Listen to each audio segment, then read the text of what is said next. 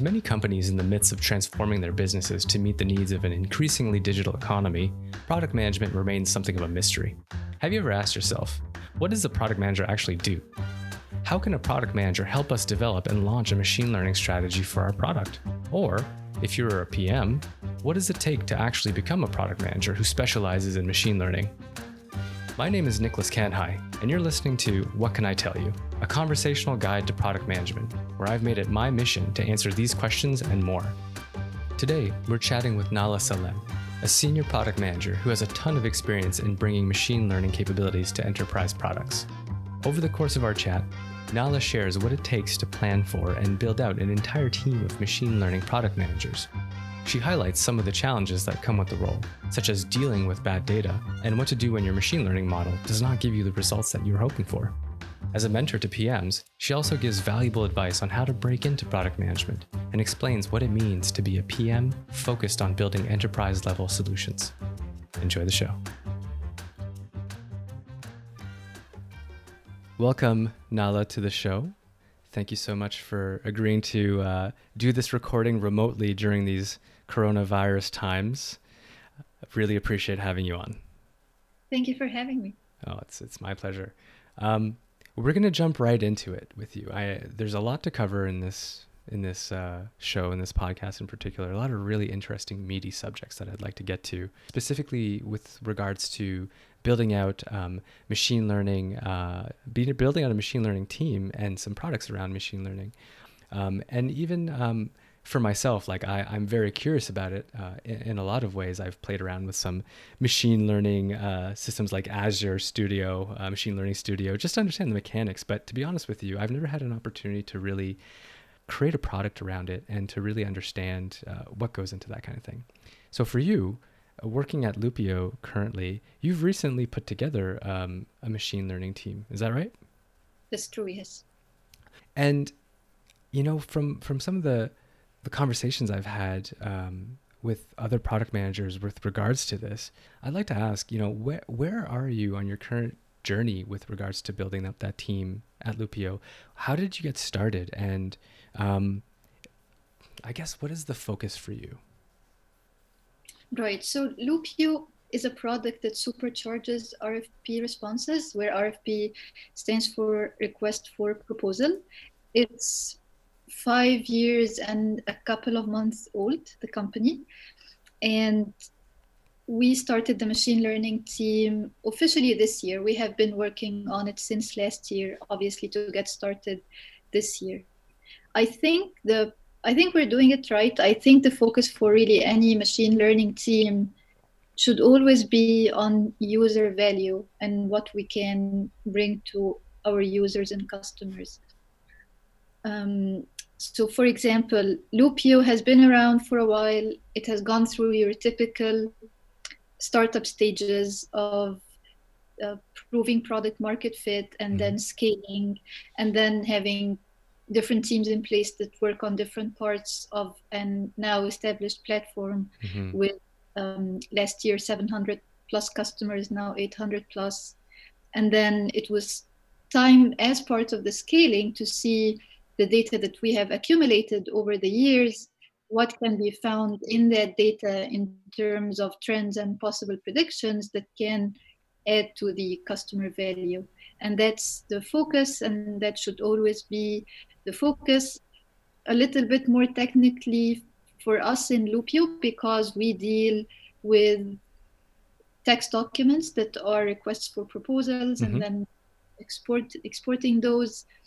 We are focusing in the time being on what natural language processing can provide to us, given that we're dealing with a lot of text data. I see.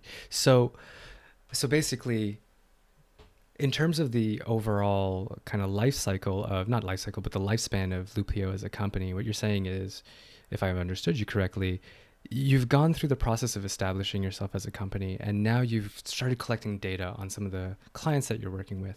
And that data, if parsed correctly and if understood correctly using machine learning, you're able to derive a lot of insight on what kinds of insights actually are you able to derive, and what are you looking for exactly? So let me also give an example to make it closer to people's minds and using a consumer product rather than an enterprise product that very few people are actually going to use worldwide. Amazon, mm-hmm. a huge revenue stream for them, and I mean when you go and shop on Amazon, is the recommended products. Mm-hmm.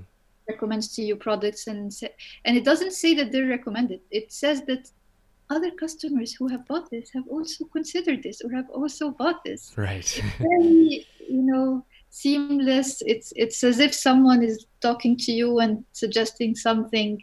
But this is really a very powerful machine learning prediction of what you could be interested in order to realize a value both for the company and for the users. For the company, obviously increasing sales, and for the user, I find it actually relevant, and I do buy things through this instead of sifting through hundreds of other products to find what I want. Right. It is tangibly valuable to the end user at the end of the day, but has incredible business value as well. Yes. That's a great point. So recently you've structured a team around your machine learning kind of initiatives within Loopio. Mm-hmm. As a senior product manager yourself, and like leading this team, who are you looking for? Like, who are the players in that team? Are there other product managers, technical individuals, architectural experts, data scientists? Like, what kind of team goes behind that? Yeah, so the machine learning team would need a data scientist, so that would be someone who's familiar with data science, some programming and statistics, mm-hmm. and a machine learning engineer, and that would be someone who understands machine learning concepts very well and is also able to support the data scientist in terms of making the data available and the extraction available. And typically an engineering development manager that would be guiding the team and also guiding what's a very important piece, which is further integration with the platform team. So that's sort of the nucleus of a machine learning team. You could add other roles, of course, as you work on bigger teams, but as more specifically data engineering, you could also have a data engineering role, but all of the rest of the roles that you mentioned need to be there, and we need to collaborate with them very closely. So we collaborate very closely with product managers on the platform side. We have architects, we have technical leads, so all the rest of it, and that's a function of the team that we have right now is machine learning team inside an existing startup that is working on a core product. That's very different from example from my work in Ruby Cloud, where the company's focus was machine learning because we were extracting other people's data and doing the machine learning part and then giving that back to them. I see. Okay. And from the point of view of the product manager with regards to this, because this is a show about product management, I'd like to bring it back to that real quick. So what is your role in this team? And how would you define the role of a product manager from within the context of a machine learning kind of like mini startup within a startup? Mm-hmm. Yes. So I want to stress that the product manager for a machine learning team shouldn't be any different in terms of the role as compared to quote unquote a regular product manager. Okay. And that's because technology should not be driving what we do or driving the features. It should always be the business value. So the product manager should have a very good understanding of the market, of the product, of the users, of their pains, build the roadmap, research, talk to the customers, talk to other stakeholders, define the features and their priorities, generally speaking. But where it becomes different is in the planning and the implementation and the setting of expectations as relates to machine learning.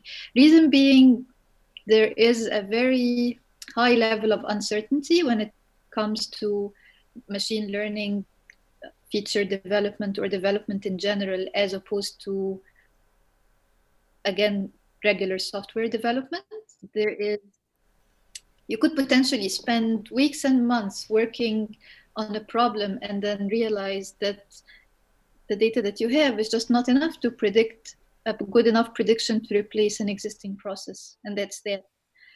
Or that the data is too expensive, or that the model's performance, given the resources that we have, was just not good enough to, again, replace an existing process.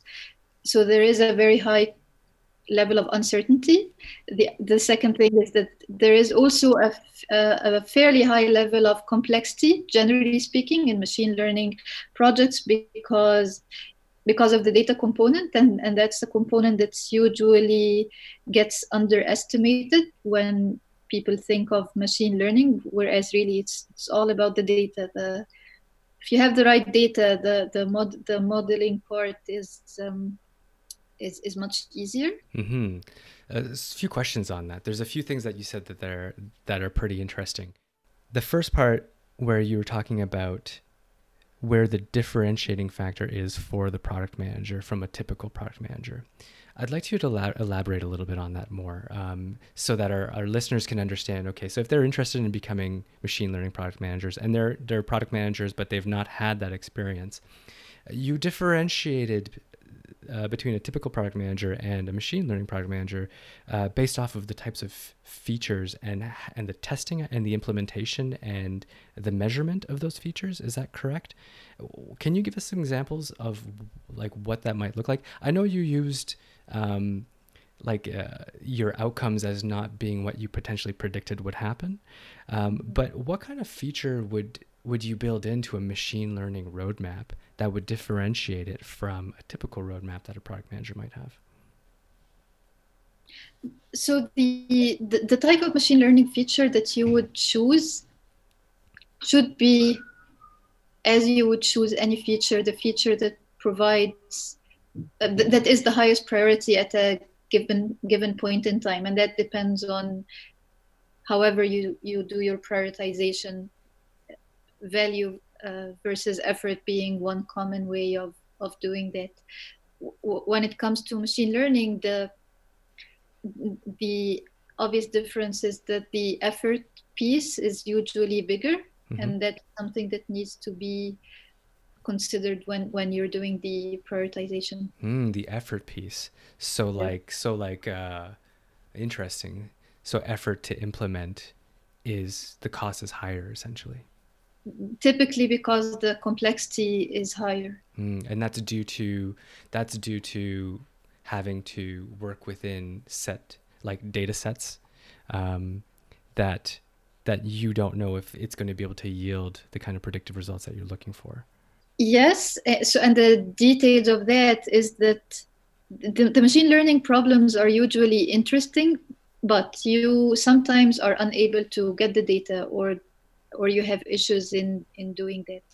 And secondly, sometimes you have problems understanding the data, especially if these are data that go back to years, especially data that's in data warehouses that were implemented 15 years ago, and the architect who implemented them has long since left the company. Right. Issues such as data cleaning and data quality. And as I think to some people these issues might sound trivial, but they typically are issues that stop projects. They typically are issues that take months and months to solve, especially if you are working on an enterprise level, which is the products that I have worked on personally.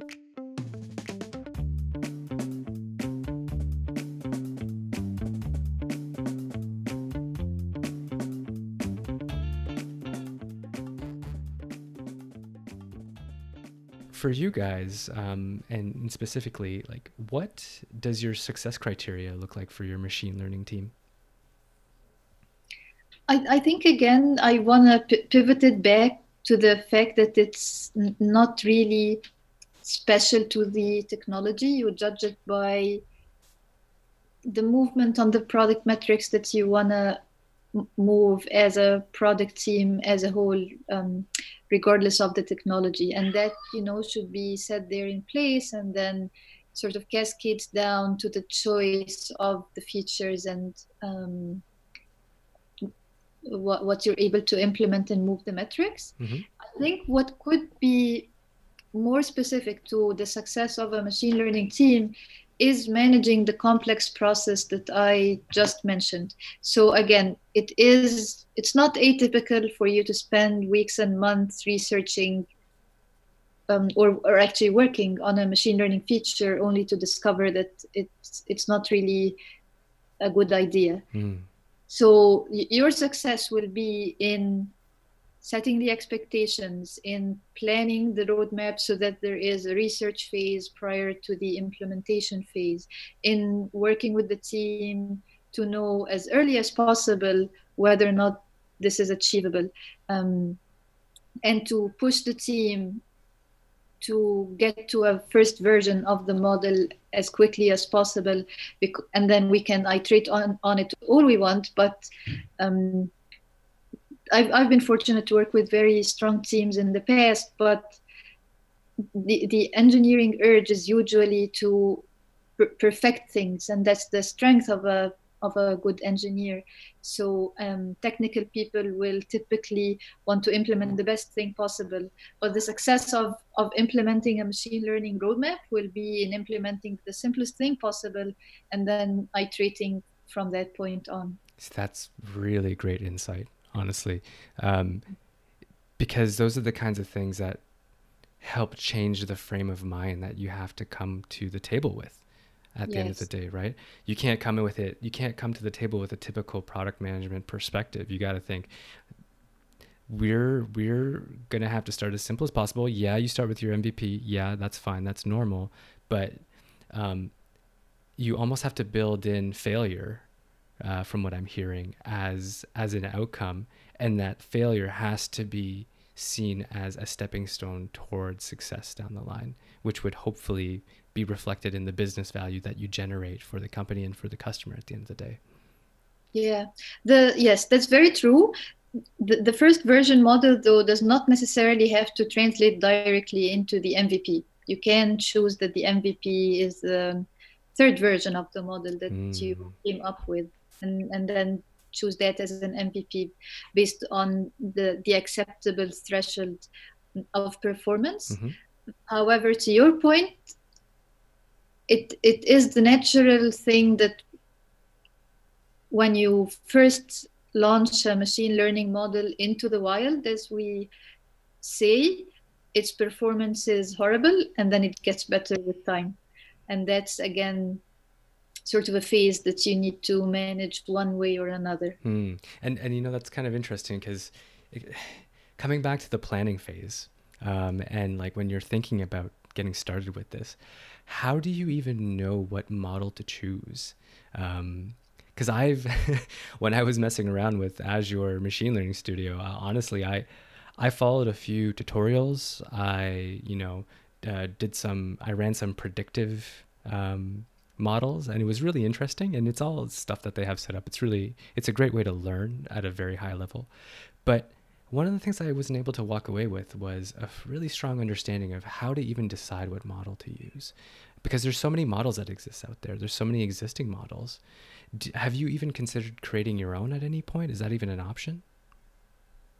You mean creating my own as a PM versus a data scientist? I guess that's a good question, actually. It's a good differentiation. I mean, as a team. Okay. Yeah. I mean, build a model versus use an existing library. That's right. I see. Okay. So what you typically do depends on the level of complexity of the problem that you're solving. So there are sort of known problems with known solutions out there for which a lot of libraries exist. So if that's the type of, again, we have already discussed that the feature that you choose should be based on your prioritization regardless of the technology. So if you have chosen a feature and that feature is a known machine learning problem with a known machine learning solution, then your first version of the model should definitely be reuse an existing library and then assess its performance. If it's good enough, then that's good enough for you to use, especially if it's a reputable library. If the problem is more complex, then again, use the existing library as a first version and then use that as a benchmark, and then if it's not good enough, and then try and implement something that beats it, compare the two. If it's a fairly or a more complex problem, then you could even implement 2 or 3 models and then compare the performance of those based on different cases and using different evaluation criteria, and then decide on the one to use. And that, I think, gives some color to what I mentioned is the complexity and the planning required around machine learning features. Did you find that when you started on this journey that like sometimes you don't know what you don't know? Did you find that the learning curve was much higher for this type of team and the kind of outputs that you wanted to generate from it? Yes, definitely. Typically in the enterprise problems that I have worked with, you even do a little bit of applied research in order to solve the problems that we have seen, and that's, you know, a great thing to do, and that's why the role of a data scientist is such a tricky one. They straddle business and research and technology, so applied research obviously brings a ton of value. Right. So we've talked about what success could potentially look like in terms of examples, especially for Loopio, you know, generating success for the end user of your product. And we've also talked about what failure kind of looks like in terms of stepping stones. But how do you know that you're going down a wrong path and you need to readjust? Like, what are some of the telltale signs for that? Yeah, that's a very good question. So that's what I meant by really the special thing about the success of a machine learning team or feature implementation is in managing the process and trying to know as early as possible whether or not this is just not going to work. Or after your data extraction step. So if you extract the data and then there is a value that you want to predict, and the data that you have gathered has no correlation or has very weak correlation to what you want to predict, then that's usually a telltale sign, like you just mentioned. If you implemented the model and you spent a couple of iterations trying to improve that model, but the performance is just not there, then it's a good point to assess whether it's worth spending more time on that model versus, because there are always other priorities, versus taking on something else to do. And when you say like performance, you use the word performance specifically, do you mean performance as in like technical performance or the type of measurement of value that you have for the end user? Like if the model's working great, but at the end of the day, it's not actually generating value for the end user. Is that kind of what you mean? Or do you mean more technically speaking? So what I mean by model performance is whether the model is making the right predictions. Gotcha. Based on the best thing that you know. And there are different ways of measuring that. So for example, there is the level of accuracy, and that's sort of a one figure, and obviously you want the model's accuracy to be as high as possible. But then also at the same time there is a concept of measuring your false positives and negatives versus the true positives and negatives, and there are use cases where one or the other is gonna have a much higher value. So that's again something else to consider, and this is a conversation that needs to happen between typically product managers and the data scientists, because what these numbers mean is not always very, very straightforward. It's usually a conversation rather than, we got the numbers, let's just go one way or the other. There's like an analysis and an interpretation aspect to it as well. Exactly, yes. Yeah, interesting. If I'm a product manager who works at a company that's talking about incorporating machine learning into their product, what advice would you give me as a starting point? Yes. So the starting point is, do you really need machine learning? That's a question that needs an honest answer, because it's an investment and one needs to understand that it is and understand the ROI from that investment. This is something that the teams I've worked with have had a very good understanding of, but this is typically the classic mistake that people, especially with all the hype around machine learning right now, a lot of companies just want to do or see or buy machine learning just because it's the new big thing. So I think that an honest answer to that question is very important. And then secondly, have a conversation about the types of problems that you could use machine learning for, and whether or not you have the data to use them. We in one of the teams I worked with, the going joke is that you usually talk to a customer and then they have a problem that they want to solve, and then you ask them about the data, and then they say that that maybe we could use weather data.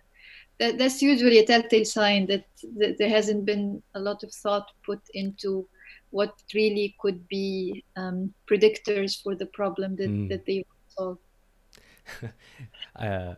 That's interesting. I was reading this book called Driving Digital Strategy, and one of the stories in that book talks about machine learning and how machine learning from AccuWeather was used, data from AccuWeather was used in order to sell more shampoo. And the idea there was that there's this antifreeze shampoo and people's hair got frizzy on rainy days or on high humidity days, and they used data from AccuWeather to send out notifications to users who had the app to say, hey, it's going to be extra humid tomorrow, you might want to use this version of shampoo, and they saw their sales rise by a crazy amount. So maybe this is not so crazy an idea, using weather data after all. Well, that's very true, but this is a very specific problem. This is a problem where this is a useful data source to use because it has a direct correlation with the type of product that you're trying to sell, but that's not always the case. Nala brings up a very important question as a first step to considering machine learning, which is to ask, does my product or company even need machine learning? Before this question can be answered, let's first try to understand machine learning at a high level. Machine learning is made up of a series of data inputs, an example of which might be financial transaction data of account holders collected by banks. These inputs get fed into a model, and the model is made up of algorithms that turn your inputs into outputs, such as predictions on what types of financial transactions might trend towards fraudulent. The output is where the value lies. But how does a model know what kinds of outputs to generate that will actually derive value? This is done by providing the model with training data. For example, maybe the transaction data captured by the bank has a specific attribute that is misleading the algorithm to identify totally legitimate transactions to be fraudulent. The cause of this error could have come from faulty training data, meaning that you need to refine your training data by modifying the attributes in a way that can help the model better identify whether a type of transaction was fraudulent or not. That way, the algorithm is better able to specify the difference between good transactions and bad transactions, and can attempt to predict better outcomes based on what you've taught it to recognize. Jimmy Young, a PM at the rideshare company Lyft, breaks down the role of machine learning PM into three key responsibilities. 1. Identify the opportunity. Are you collecting data sets? If yes, ask yourself what kinds of outputs from analyzing that data would help me generate value for my product. 2. Define the problem. As a PM, you have the most insight into the product strategy and business goals. Set your target and prioritize your actions to achieve your goal. In other words, be clear about what you want out of incorporating a machine learning product. 2. Define the problem. As a PM, you have the most insight into the product strategy and business goals. Set your target and prioritize your actions to achieve that goal. In other words, be clear about what you want out of incorporating machine learning into your product. 3. Guide the team. Make sure that your team has the right context of the problem that you're looking to solve, and ask the question, what kind of inputs should the model be given to help it figure out the kinds of outputs we'll need to generate value? So, does your product need machine learning? Well, the answer comes from whether or not you have the right kind of data necessary to teach your model how to generate outputs that will allow you to capture value. In other words, there won't always be a straightforward answer to the question. Like Nala said, a product manager focused on building machine learning products must do so as they would any other product, which is to start with a vision, research, launch, test, measure, iterate, and repeat. You'll not get it 100% right the first time, but that's part of the process of building great products. All right, let's get back to the show. So you not only have a technical degree and background, but you also have an MBA. So you basically have 2 master's degree and an undergraduate degree. So you're kind of exceptionally well positioned to be somebody who would identify as a technical product manager. You understand the business side of things very well, and you have been in the trenches and as a developer and as an engineer. I'm curious to know, in a lot of the conversations that I've had with people over time with regards to product management, having an MBA is definitely valuable. Do you find that it helps you in your day-to-day work? And do you encourage people who want to become product managers to get an MBA? I think I would encourage people to have a well-rounded understanding of product in general. So if they come from a business background, then maybe put some effort into understanding basic technical concepts. If you're working on machine learning, then definitely spend some time on an introductory course to machine learning, for example. If you come from a technical background like I do, then an understanding of the business concepts is important. I took an MBA because the company I was working on at the time was more of a generalist company that didn't specialize in a particular business sector. But if you're in a particular business sector, then a deep understanding of that industry will go obviously a very long way in making you become a strong product manager. So there, these plus design are the typical 3 paths for people to come into product management. And there's no specific list of requirements for one to be a product manager, but you need to understand sort of your strengths and weaknesses and what products you could best contribute to. And that's a great segue into my next question, which is in relation to something that you said in the Brain Station magazine in an online article. The article is entitled, How to Get a Job as a Product Manager. Now, one of the things that I like to differentiate in this show is what are the different types of segmentations that exist under the title product manager. You know, we talk about senior product managers, technical product managers, product owners, technical product owners, even to a degree BAs, product strategists, etc. And in this case, as a technical product manager, one of the things that you said to answer that question was, there's no undergrad degree, and I'm quoting here, you say there's no undergrad degree that you can take, and then you become a product manager. You need to be strategic and plan out your career in a way that leads to it. Can you elaborate on what you meant by this and kind of give an idea of how that led you to being where you are? Yes, I think it's very important for people who are interested in product management to understand where they are and where they want to go and what could get them there. So as I mentioned, if you're technical, then you need to complement your business understanding. If you're a business person, complement your technical understanding. If you're a design person, then depending again on sort of your a good understanding and self-assessment of your strengths and weaknesses, decide what more you want to add to your skill set in order to move forward. There is no specific set, and it's really it goes back to I think Socrates saying know thyself. That's really an important thing to know for any decision and moving forward that you're going to do in any aspect of your life. I love that you dropped the Socrates quote.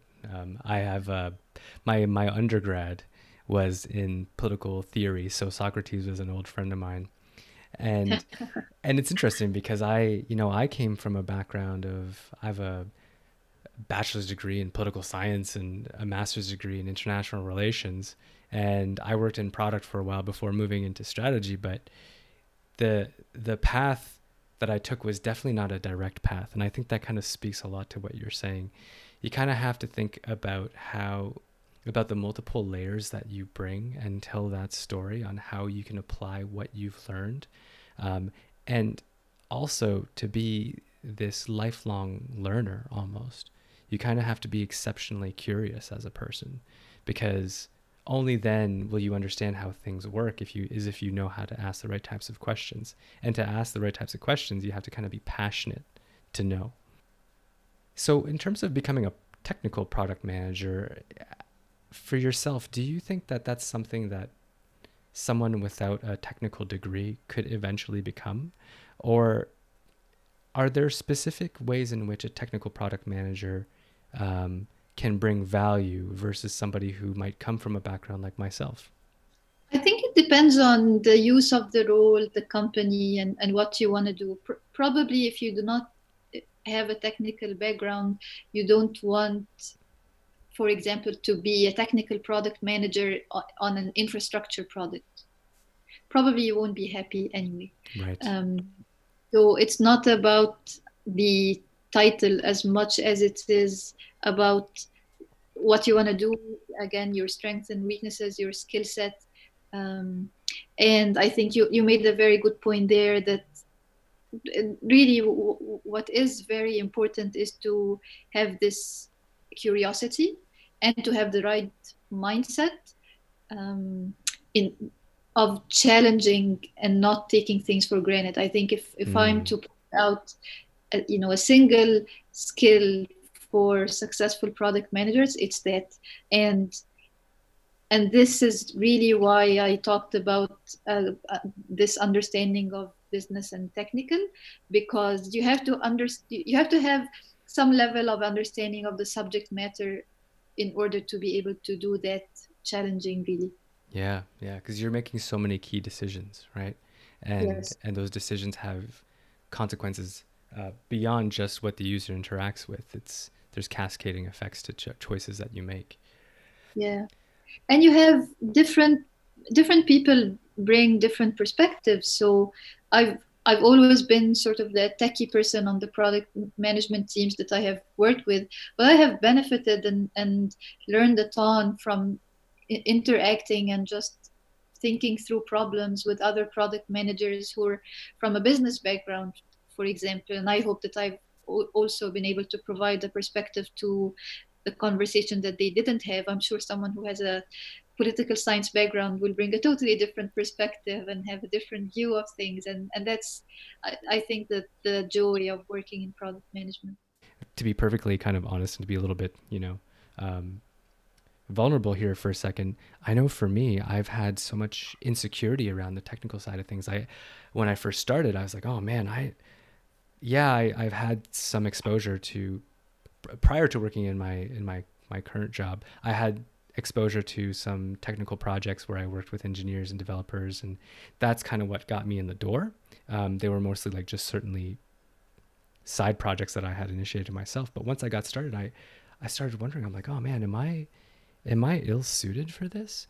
And I quickly realized that I wasn't, just because when I didn't know something, I just learned. I went out and I read about it. I asked the right types of questions, and eventually I got a wide breadth of knowledge, and I was able to start specializing in things like e-commerce and in integrations and in data, to the point where I felt comfortable about it. I wouldn't call myself a technical product manager, but I'm capable of talking to technical people and speaking their language enough to derive value and lead a conversation. And I think that's good. Like, I think for me, I don't necessarily want to be a technical product manager anymore, because that insecurity no longer makes me feel like I'm not good enough. You know what I mean?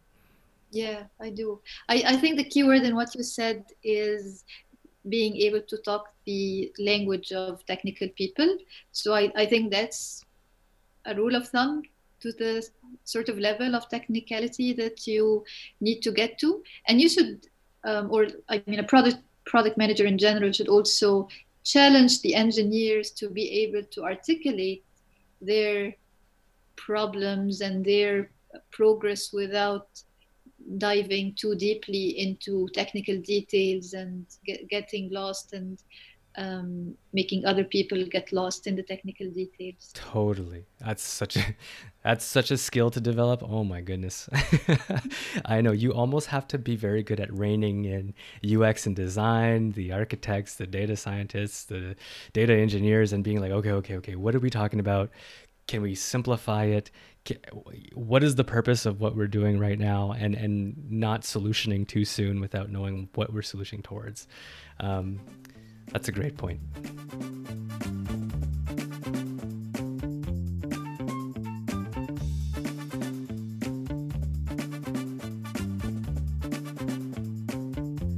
So I'd like to talk a little bit about mentorship.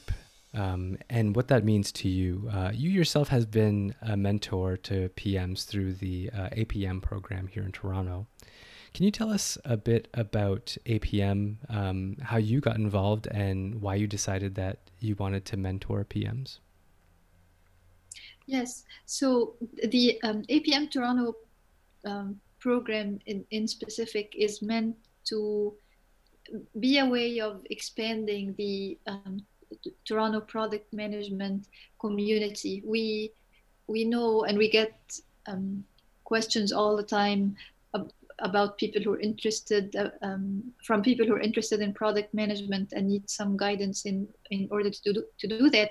And we've touched in our conversation that excuse me, there is no specific diploma or certificate that you can go and take to be a product manager. A lot of it, the ideal way to acquire product management skills is by practicing product management. It's a craft in that sense. And the APM program was meant to be the best alternative to actually practicing product management in providing a venue for APMs to interact with senior PMs, and in each of these interactions have a specific topic for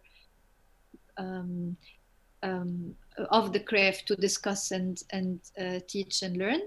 I really credit the product leaders that, and I wasn't one of them, so I can't take the credit. And I want to credit the product leaders that have come up with this program and put it in place. And that's a great part of being in the Toronto product community, that you meet product people like that, really. What kind of advice would you give to inexperienced product managers who are looking to grow their craft, or even to individuals looking to break into product management? I think my number one advice would be, again, to quote your old friend Socrates, know thyself. I think in that sense, it's very important to know why you're interested in becoming product managers. And that's, I get this question all the time, and I want as gently as possible to reorient people's thinking to why they want to become product managers. In a lot of cases, if you're in a company that has product managers, you see the product managers sort of presenting to the company, making decisions, and there's a certain attraction to having kind of job like that, especially that if you are thinking like that way, it doesn't come with the quote unquote overhead of directly managing people. But what I tell people is that it's not as attractive as it seems. It's if that's your reason for wanting to become a product manager, it's you need to reconsider, I think, because what comes sort of the other side of the coin as well is that everyone's going to have an opinion about what it is, what work you should, the way that you should do your work, essentially. And my next advice would be, after figuring out your skill set, where you want to go, the strengths and weaknesses, as we have discussed, craft a path for yourself. This is really the only way you could get to it, unless you're lucky and you get a chance presented to you. But for myself, for my friend, product managers, they have crafted paths that have sometimes taken years to execute to get to a specific product management job in a specific domain. So, for example, you might have some business knowledge and be able to get into a product manager job or a similar to a product manager job in that domain, learn skills there, make connections, and then take that and apply to a product management job in the sort of company or sector of your dream, your dreams. You might be able to join a company in a role that is not product management at all, if it's a product company and you're not in a product company, and then from there learn about product management, acquire, for example, industry knowledge or technology knowledge for the product your company is working on, and then try and make an internal move. For myself, I was a product manager before I did my master's, but I wanted specifically to work as a product manager for data science. So I invested in getting a master's degree in analytics in order to do that. So and there is an investment that needs to be made, and that's why you really need to know why you want to do it. I think that's there's a lot of good advice there, and definitely everybody's path is going to be different, but I think for me, the thing that I take away the most is, yeah, there is going to be an investment. Yeah, it might not be for everybody. You got to ask yourself why you're attracted to it. But it's because there's no set path towards it. You kind of have to create your own proving grounds. You kind of have to make your own way and figure that out as you go along. The APM program is really great. It's a great starting point. And I know people one of our guests that we're going to be doing an interview with will tell us a little bit about how she went through it and her experiences with it. And I'm excited to learn about that.